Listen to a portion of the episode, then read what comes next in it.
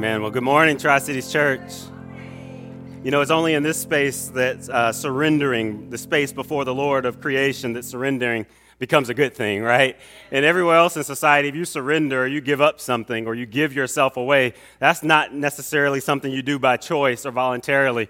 Uh, but the gospel compels us to give ourselves away, to surrender all, to let go where we can free fall into the arms of our Savior, who knows what to do with our lives and knows our lives, our steps, and our pathway better than we know ourselves. And so we, um, we surrender with smiles on our faces, right?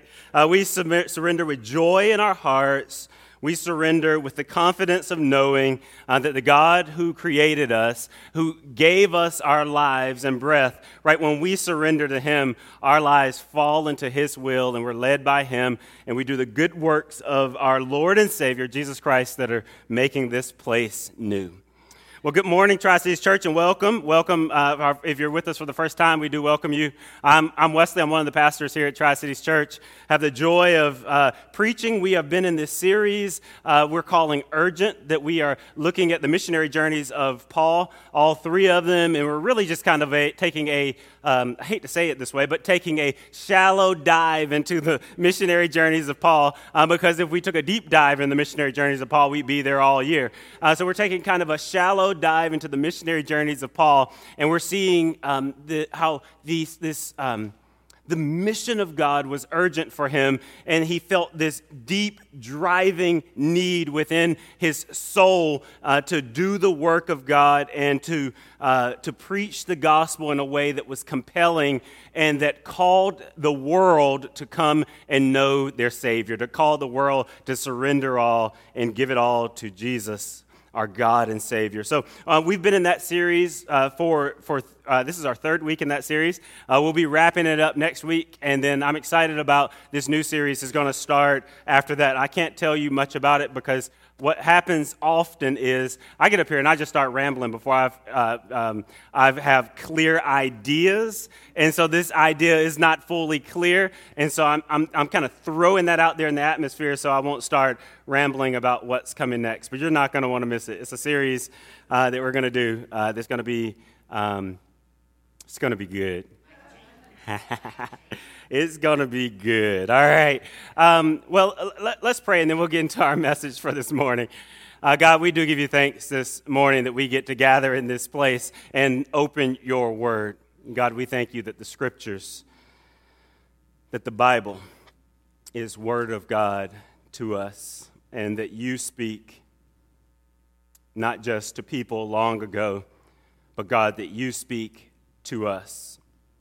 And God, that we get to open the Bible and we get to encounter the resurrection of Jesus Christ, the greatest miracle that ever happened, the one that changed the course of all societies that will ever exist, the one that grabbed hold of our lives, that has rearranged them and transformed them so that we could be more like Christ right now, right here.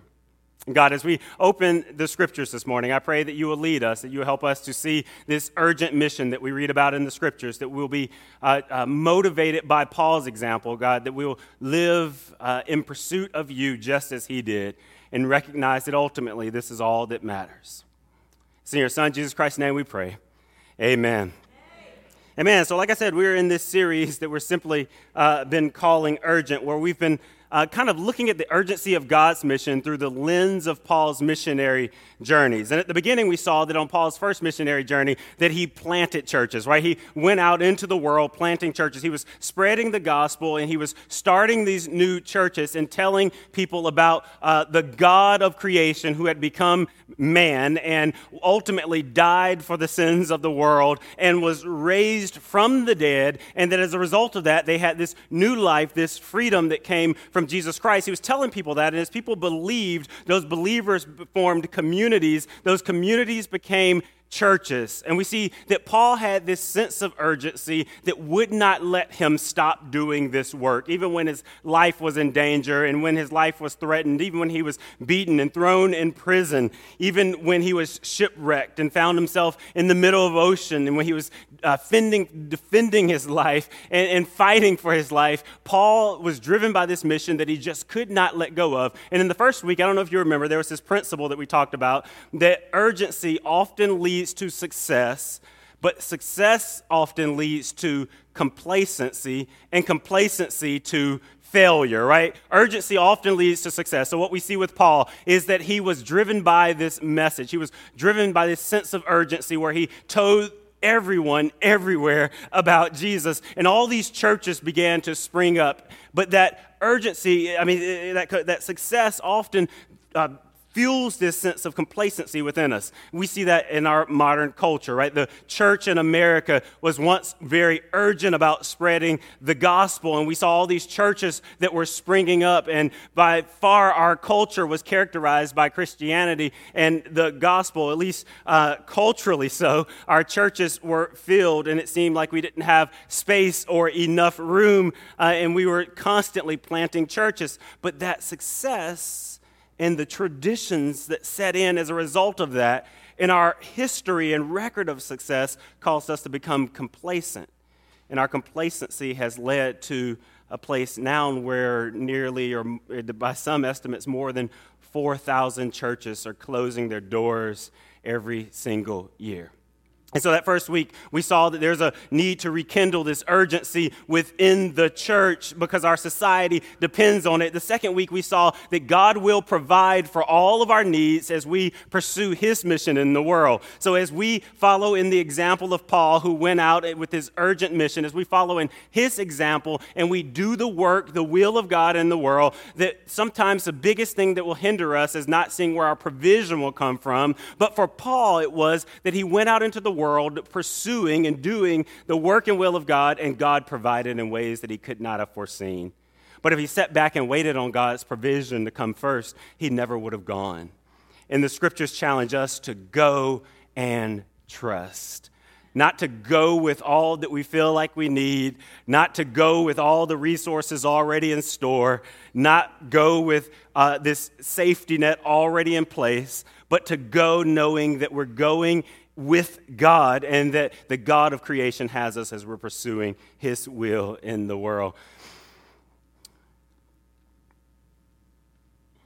And God's mission, God's work um, for us, believers, followers of Jesus Christ, it will always create, to some degree, a sense of discomfort and this feeling like we're taking a risk and, and I guess I would say that if, if we're not feeling the discomfort that comes with following Jesus, or for some reason it doesn't seem like you're taking a risk that you didn't foresee, um, then, then I, I think we got to step back and we got to ask, Am I following Jesus? At least that's, that's the way I, I, I think about it as I try to follow others who have followed Jesus, is this question of, yeah, I mean, they felt the discomfort and the risk. And, and um, there's part of me that says, like, and this is the hard part of following Jesus, but there's part of me that says, I want to feel that discomfort as well, right? Because I know that as I feel that discomfort, that that's an indicator, at least, a sign that I'm, that I'm following Jesus because he's leading me into places that I would not ordinarily go. You know, there's this, uh, this uh, illustration, this sermon illustration, as we get into our message for this week. There's this uh, illustration that was used, it became popular, uh, and I don't know how many years ago, but I just know I grew up hearing it over and over again, and it really resonated with me. There was this story about this guy, Francis, St. Francis, if you will, uh, St. Francis of Assisi, and, and he was this popular minister back in the 12th century, and, and he, would, he would travel around and he would preach from town to town. He was kind of like a traveling missionary, an evangelist of sorts, where he would go and records say that he even preached on some days up to five sermons a day. And so this guy was traveling around spreading the gospel, had this sense of urgency similar to Paul. He was almost, in his day at least, a modern day Paul who was committed to sharing the gospel. Now, a thing that you might not know about ministers is that for, for for all of us, or at least most of us, um, that we have these mentors that we look up to, these other guys that have gone on ahead of us that have walked in the way of the Lord, and, and that we look up to and we admire. And there may be one thing or another that we admire about them. We might like their preaching or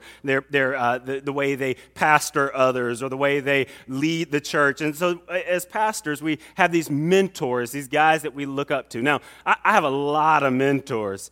Now, I know them by name, and I could run down the list of their names, but they don't know me by name, right? Because our world has allowed it to work that way, where we can just kind of watch them on television or track with their churches on the internet. And there's these guys that I've watched for years, and I've learned how to be a pastor by watching them. Now, in a similar way, in biblical times, although they didn't have the technology that we have today, uh, pastors still had mentors. And where there's this young minister that looked up to St. Francis and he wanted to, to somewhat be like him, like he wanted to preach like him and have the, uh, the, the robust style of preaching and theology and teaching and, and, and leading the church in the way that he did. And so St. Francis one day chose this young guy to come out on one of his, um, on one of his journeys where he's going out to preach to the churches. And so this young guy's like ecstatic. I, and it's like if one of these guys that I've been watching from a distance called me up, right? I, I, I you know, I would just be ecstatic for this opportunity to actually walk with them and to observe them and to learn from them. This young minister was wanting to go out with St. Francis, and when he got that opportunity, he went out excited, wanting to watch him because they were going out preaching, and he was going to see firsthand how he wrote his sermons and organized his notes and all these kinds of things. And they went out the whole day and they traveled all over from place to place to place. Now, remember, St. Francis would write and preach up to five sermons a day, but then they returned back home at the end of the day and they didn't preach one sermon. And this young guy says to Francis, he says, Hey, I, like, I thought we were going preaching. And, and St. Francis says to him, We did. And, and there's this famous quote that comes out of it that says, Preach the gospel always, and when necessary, use words. And now that, that quote is powerful, and then you may have heard me even quote it before or use it before, um, because it's powerful because it says this thing that our lives can speak a message that's just as loud as our mouths. And depending on how loud you talk, your life may speak a louder message than your mouth is able to. In fact, our witness is so important in this world. And so the thing I love about that. Uh, that quote and that story is that it accentuates the power of our witness and the importance of a witness in this world. But there's two problems with that quote. There's two problems with that whole story. The first one is um, the first one is nobody can find a record of that story anywhere. Like it feels like it's this made up mythological story of St. Francis. That quote doesn't exist out there anywhere in any of the texts that come from St. Francis's time. And so it's one that I, it, the way I think of it is like, you know, that game that kids used to play where you whisper something in somebody's ear and it evolves and evolves and evolves. Well, over hundreds of years of uh, evolving, that's what that quote has become. The second problem is this our lives cannot preach the gospel it's impossible for our lives to preach the gospel. Now, I've been guilty of this in my own life. I use that Matthew 5 quote, and I love to say, Let your light shine before men and women that they may see your good light and praise your Father in heaven. Well, don't you know that's impossible unless you're telling them about your Father in heaven? Right? People aren't going to see your life. They're not going to see your good works. They're not going to go, Wow, he held the door for me, or Wow, he came across the street and served me, or Wow, he washed my car for me, or Wow, when my cousin died, he was there for me. And, and they're not going to intuitively go from that to Jesus. Right? The reality is that unless we're talking about Jesus, no one's going to come to know the good news, the gospel of Jesus Christ. So that quote has issues. Um, in fact, it should be said in a better way preach the gospel always, and since it's necessary, use words.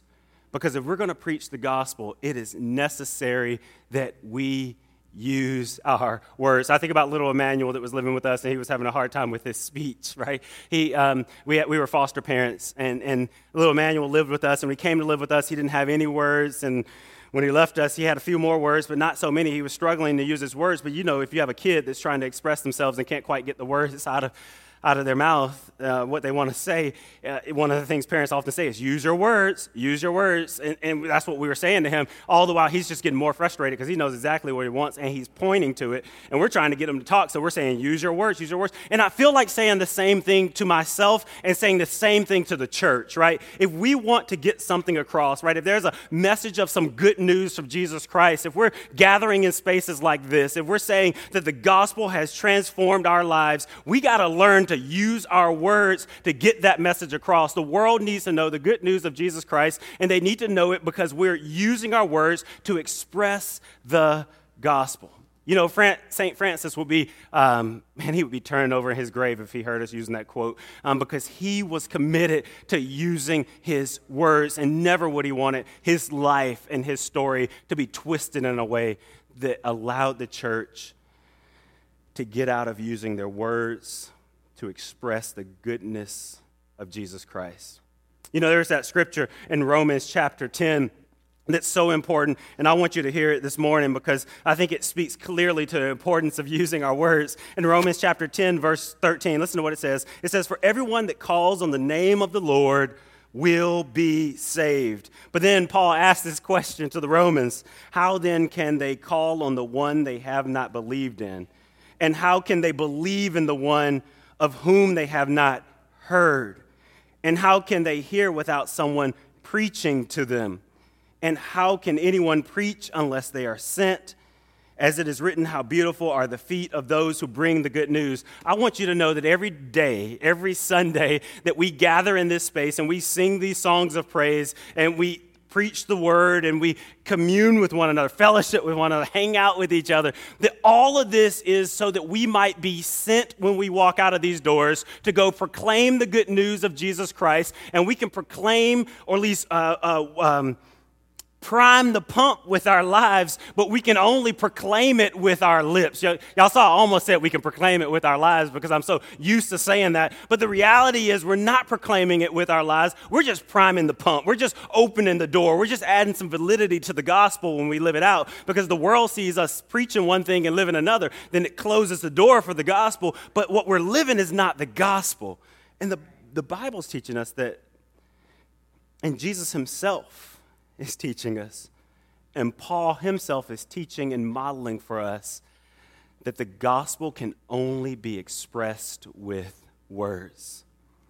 Now, in Acts chapter 18, we see that Paul goes on his third missionary journey, and he goes with a whole lot of words in Acts 18, I think it's through verse 21, you can read about this third missionary journey of Paul. But he spends significant time in Ephesus. And so this is where we're taking our shallow dive this morning, if you will. We're going to dive into uh, Paul's time with Ephesus, which is three years. And it's odd, even. Like some have questioned why these are called journeys. Because you think about a journey, like we go on a journey, and it's like you take a week off of work, you go on a journey, you return back home. Paul was going places and planting roots there, staying there, preaching the gospel. And so on this missionary journey, he stops in Ephesus and he spends three years with them. All of Acts chapter 19, those three years are summed up in one chapter.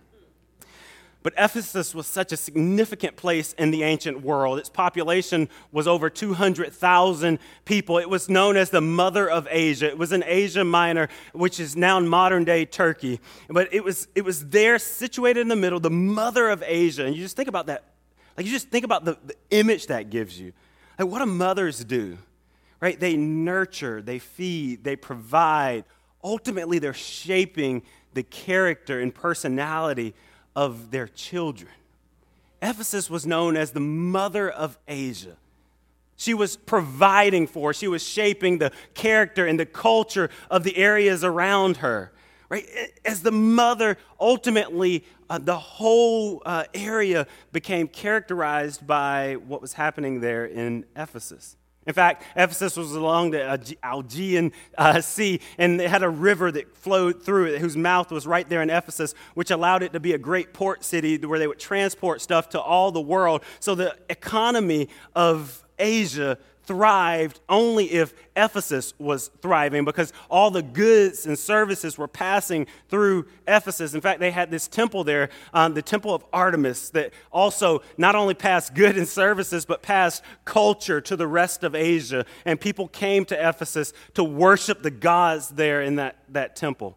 And so Asia was this, or Ephesus was this uh, critical place where Paul saw a window, a door open for him to proclaim the gospel with his words there. And he chooses to plant some roots, to settle down, spend significant time proclaiming the gospel. And what the Bible tells, shows us is that before Paul left Ephesus, that all of Asia, the Bible says all of Asia had heard the gospel. Let's look in Acts chapter 19, uh, where this story is, is recorded for us. I don't know which way my Bible turns. Acts chapter 19, um, verse 8. Listen to what it says. It says, Paul entered the synagogue and spoke boldly there for three months. Now, this is Paul in Ephesus, and he's speaking boldly in the temple. It says he spoke boldly in the temple for three months, arguing persuasively about the kingdom of God. But some of them became obstinate and they refused to believe and publicly maligned the way. And then the way is um, um, before we were called Christians, we were called followers of the way because our lives were so distinct from the culture around us. And so in biblical times, sometimes you'll read in the Bible and they call them the way or followers of the way. And it, that should serve as a reminder to us that if we are following Jesus in our world, if we're living like him, then our lives ought to look different than the world around us. And so it says, they maligned the way. So Paul left them. He took the disciples. Now, at the beginning of this chapter, it talks about him having 12 disciples with him, similar to Jesus. He had these 12 disciples uh, that were with him. He took the disciples with him, and they had discussions daily in the lecture halls of Tyrannus. And it says this went on for two years. So he's having these discussions in this lecture hall that was probably used by philosophers uh, in the evenings and in the mornings in the cool of the day because they didn't have air conditioning. So in the cool of the day, there was this lecture hall that was used in the evenings and the mornings for uh, philosophers to speak. But Paul probably got in there during the middle of the day when it was free or at least cheap um, because this was a small movement of disciples that had very little money and would not have been able to afford a lecture hall. So he gets in there in the middle of the day, and these 12 and whoever else they could convince him to come in there wiping sweat and being miserable on the outside while being transformed in the inside by the gospel. Whoever he could get to come in there, they were welcome to come and listen to his teachings about the way of Jesus. And it says this went on for two years so that all the Jews and Greeks who lived in the province of Asia heard the word of the Lord. Now, here we're talking about more than a million people in Asia that heard the word of the Lord because, Lord, the Lord, because Paul gathered in this small lecture hall. He gathered with these 12 disciples, and it makes you go, if you're reading carefully, it makes you go, wait, how did that work? Like, how did these 12 guys, like, did they split areas up and go door to, like, how did this work that the whole Asia, all of Asia, heard the word of the God, like more than a million people? And it, it, it worked by one word, and that's discipleship. In fact, if we go back to verse 9, if you go back to verse 9, look at what it says there. It says, But some of them became obstinate. They refused to believe and publicly maligned the way. So Paul left them. He took the disciples, right? He didn't take his friends, right? He didn't take his brothers, right? He had some brothers, right? He didn't take his mom and pops. He didn't take them, right? The Bible doesn't say that, right? He took some disciples because of the nature of discipleship right? Disciples by nature make disciples right? That's the way discipleship work works. It's about walking with someone, living out your faith along with them, studying the way of Jesus Christ with them, so that as you learn to live the way in the way of Christ, they as well learn to live in the way of Christ. And then as they are learning from you, they are inviting someone else to walk with them as they live out the way of Christ, and they are studying the scriptures with someone else, and that person is learning to live in the way of Christ. And then the next layer happens, right? And that person is walking and that's the way discipleship works, right? It's not just about being taught the gospel, but it's about calling others to come alongside with you. And so, there in Ephesus, Paul took these disciples who were making disciples, who were making disciples, that were making disciples, that were making disciples, that were making disciples. I could keep going like that all day long, right? Because that's the way it worked. And at the end of the day, before Paul left Ephesus, over a million people in all of Asia had heard the gospel. Because they were committed to making disciples, because they were committed to using their words, because they were committed to telling the good news of Jesus Christ, because they were committed to staying awake at night, wondering how we can get more people to know this new life that is available in Jesus Christ, because they were urgent about the work that God was calling them to. Now, something really cool happens there in Ephesus, and that's that Paul, with his little band of disciples, shifted the culture of Ephesus. If you look a little bit further in the same chapter, Acts chapter 19, if you drop down to verse 23, listen to what it says. It says, About that time there rose a great disturbance about the way. So there's this great disturbance. People are just, I mean, they're just hot and bothered by this Paul guy and the message that he's teaching. It says, A silversmith named Demetrius who made silver shrines for Artemis. Now remember, the temple of Artemis was there in Ephesus. They were the guardians of the temple of Artemis. Now, this guy Demetrius who made silver shrines of Artemis brought in a lot of business. He was making money for the craftsmen there. He called them together along with the workers in related trades and said, You know, my friends, that we receive a good income from this business. And you see and hear this fellow Paul, this troublemaker Paul, like you see and you hear him, he's convinced and led astray large numbers of people here in Ephesus and in practically the whole province of Asia. So he's saying, listen, we're not just going to lose our business from here, like tourism, all that's going to cease. Like nobody's going to be coming to see us. If we're not careful, if we don't protect what's rightfully ours, this whole thing's going to shut down and he brings along all of his guys that have been working for him, making these silver shrines. He says that the gods made, that the gods made by human hands are no gods at all. There is danger not only that our trade will lose its good name, but also that the temple of the great goddess Artemis will be discredited. And the goddess herself, who is worshiped throughout the province of Asia, and the world will be robbed of her divine majesty. So he's saying this thing that we've built our livelihood on, our lives on, our income comes from, it, it's going to be taken away from us. Now, I, now, I don't know whether, like, I don't know whether Demetrius wrestled or, or any of the craftsmen that worked for him wrestled with this idea of believing the gospel or not. Um, but they clearly had something to lose if they did. Right? If they, if they said, I believe this Jesus, and I believe that the way is the way for me to walk in and the way for me to go, they had a whole lot to lose. Their whole lives would have been rearranged. They would have had to find a different line of work. They would have had to be creative in a new way. They would have had to go out and maybe, instead of working for themselves, making stuff, they might have had to work for somebody else. It would have caused them to rearrange their whole life and what they had gone, become uh, used to and accustomed to. And they start this riot because what they begin to see is that as the gospel is proclaimed in Ephesus, their cultural idols begin to tumble and topple and fall. The foundation of their culture's idols are being shaken, and they're going to have to give something up because the culture is shifting, and they're no longer going to be able to make a living off of this.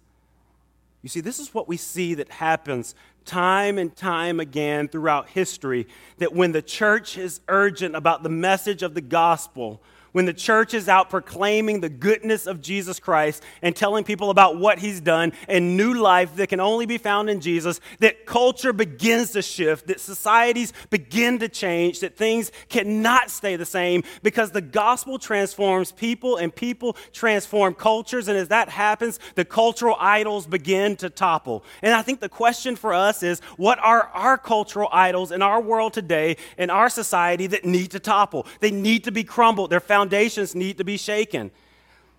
And those will only topple, they will only crumble, they'll only fall if we're committed to proclaiming the good news of Jesus Christ. You know, what is it that's in our society? And we could come up with a list of things. And we'll be doing this even in our small groups that'll meet uh, on, uh, during the week. But we could come up with a list of things And I challenge you to come up with a list of things that have become idols in our culture that ultimately are warring for our allegiance and pulling us to walk away from the way of Christ. Is money playing that role in our culture? Where the pursuit of money and income and the things that it affords, is that, is that pulling us away from Christ? I think it is. I think if we live in this world that we're always going to wrestle with that.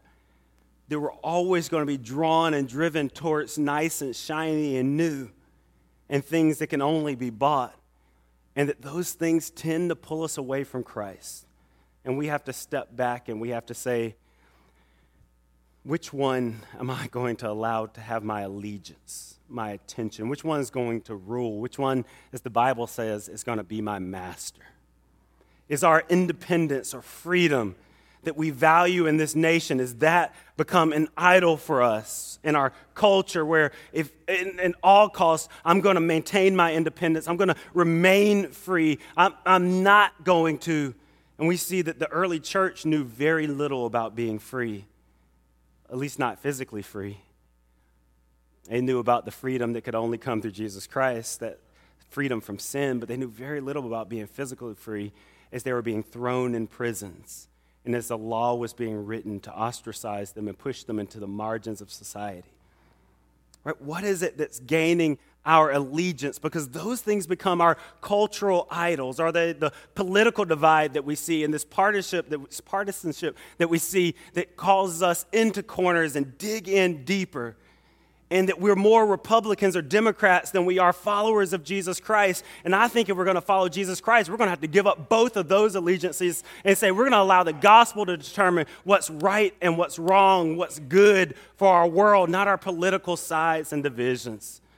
You see, the gospel calls us to live our lives in such a way that it topples our cultural idols, and our culture is only going to change and shift if we're committed to proclaiming the good news of Jesus Christ with our words because our lives are insufficient and they can never do that work. You know, there's some cultural idols that need to topple, they need to come down. Our world will be better as a result of it. Our culture will be more unified, that we'll be friendlier and, and kinder to one another. And Jesus will be known in the new life that he offers will be experienced more and more actually right now in this world as we proclaim the gospel and our culture begins to shift. You know, there are some steps I think that we can take uh, to prepare ourselves for sharing the gospel, and I just want to share a couple of those uh, with you this morning. And the first one that I want you to think about is um, we have to learn our story. Right? We have to learn our faith story. One of the most important things you can do as a follower of Jesus Christ is to write your own faith story. Write it down, right?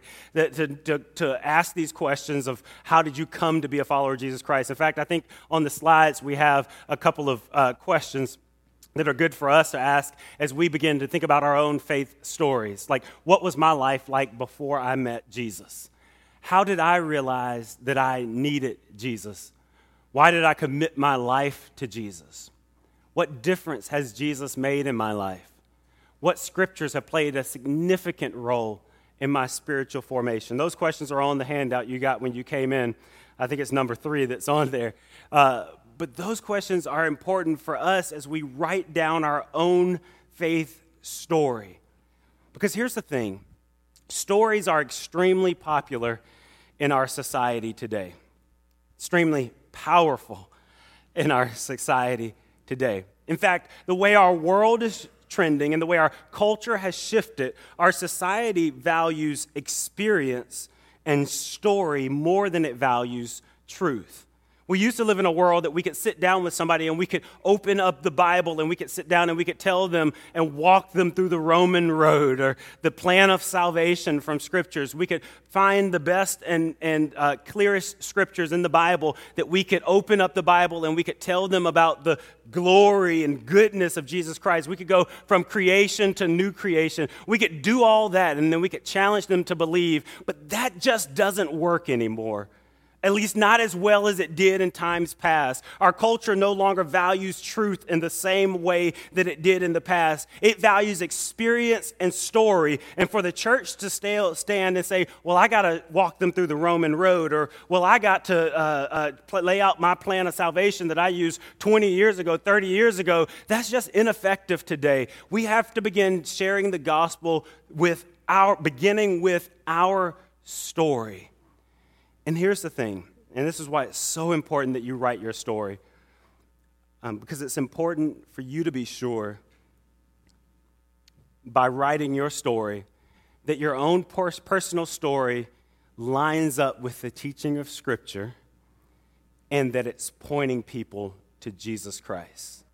You see, it's not that the church is, because our society has rejected truth and says there's no truth. It's not that the church is rejecting truth and saying there's no truth anymore, but rather it's the church saying our lives and our story has to be told in such a way that it points people towards the truth of Jesus Christ. It points people towards the reality of Jesus Christ. So we have to write our story, get comfortable with it. The Bible says, let the redeemed of the Lord say so. Literally, that scripture says, let the redeemed of the Lord tell their stories right? And it says, always be prepared to give a reason for the hope that is within you. That's telling your story. What's your story? Whenever we read about Paul, we see that Paul always begins with his story. He says, I was a Jew. I persecuted Christians. I saw this bright light. Jesus knocked me to the ground. And I was led by some guys to someone's house that preached the gospel. I came to believe. I hid in places because they knew me as a persecutor of Christianity. And there were people that had had it out for me. But I learned the gospel. I was transformed. It took a while, but I came to preach and proclaim the gospel. Now, the Jesus who I once was persecuting is leading me. That, that was kind of Paul's story that you see him going through time and time and time again. Because he knew this that stories are powerful, and that it's as we tell our stories that we have the opportunity to point people towards the truth. So, the first thing we have to do is we have to learn our story. Do that. Write, write your story down. Second thing we have to do is we have to learn the story of Jesus Christ we have eyewitness accounts. We have uh, well researched accounts of Jesus. The Gospel of Matthew, the Gospel of Luke, the Gospel of Mark, the Gospel of John. These are trustworthy accounts of Jesus' life that we have. We have to be committed to studying them, to learning them, to knowing them, so that we can tell them, so that we can share them. You see, the story of Jesus is important, and we got to get there in our world. Now, I know there's a rule that says don't discuss religion and politics with people that you want to continue to get along with, right? And that as a result of that, we have stepped back from sharing the good news, and we see our culture drifting in the way that it will drift if we don't use our words. And it's time for the church to stop letting our culture drift and for us to learn our stories so that we can engage in the world with our stories, ultimately leading people towards the truth of Jesus Christ so that they can come to know God's story. You see, here's where all this leads for us is that we learn our stories so that we can tell our stories. We learn the story of Jesus so we can tell the story of Jesus. And all this equips us to be able to invite people into God's grand narrative, right? We use our story and the story of Jesus to invite people into God's grand narrative because in John chapter 3, 16, it says, For God so loved the, the world. That means there's room because he loved the whole world that he gave his one and only son, right? He died for the world. There's room. God's house never fills up. God's table never grows full. God never pushes anyone out because he's run out of space. There's never a uh, no vacancy sign, right, outside of God's house, right? God is always welcoming more and more to come in. And he's challenging us to be his ambassadors in this world who are calling more and more to come in as they hear our stories that point to the story of Jesus and ultimately invites people into God's story. This week in our city groups, and this week, my prayer for you is that you'll begin thinking about how you can do that how you can use your words to invite people into God's story. That's what I'm going to be spending my week doing. And I'm going to be spending my week challenging, um, allowing the scriptures to challenge me with the significance of the message that has changed my life, such that, so much so that I cannot stop using my words And I can't stop telling people about this story of Jesus Christ. You know, this morning we, um, we're going to witness two baptisms. And baptism's not just this weird thing that the church does, although it's kind of strange. This is our baptistry, and it's filled with water. And you're going to see two people come up on this stage, and they're going to be dunked under this water. And they're going to be held down, not too long, hopefully. I always say to the bubbles stop coming up, but I don't know. We got too many witnesses. So we won't do that, but they'll be immersed in this water and they'll be raised back up. And you don't have to look back, but there's kids that are filing in in the back and they're going to see this, and it's going to leave an impression on them because they're going to come to know the good news of Jesus Christ. And that is this that Jesus died so that we might have new life in Him. That Jesus died in our place so that we don't have to die and that what's going to happen here is some young people are going to be dunked under this water that's right here. As they're dunked under this water. We know that being held underwater is not a good thing. And so we're not going to do that. But they're going to be raised up into the new life that only jesus has to offer. And they're going to know this right that because they were dunked and raised his death is now their death and that they don't have to follow in that way of Christ, right? They don't have to go to their own cross to pay the price for their own sins because that's the one thing Christ did for us that we don't have to do. We do not have to carry our cross all the way to death because Jesus died for us. We just have to allow our flesh to die and be raised to this new life right here, right now knowing that there's a day that we'll go to be with the Lord forever. Oh, how we long for that day. And so we're going to share in baptism, and then also we have communion that's prepared on these four tables that are around the room. And after the baptism, you can feel free to make your way to one of these four tables around the room. And if you've been baptized, share in communion with one another and remember and celebrate the day you were baptized, the day that you came alive in Jesus Christ, the way the day you received your new life, the day your life was changed forever. Let's pray. God, we give you thanks this morning that we have this opportunity to gather in this place and to read your scriptures your word that's spoken to us.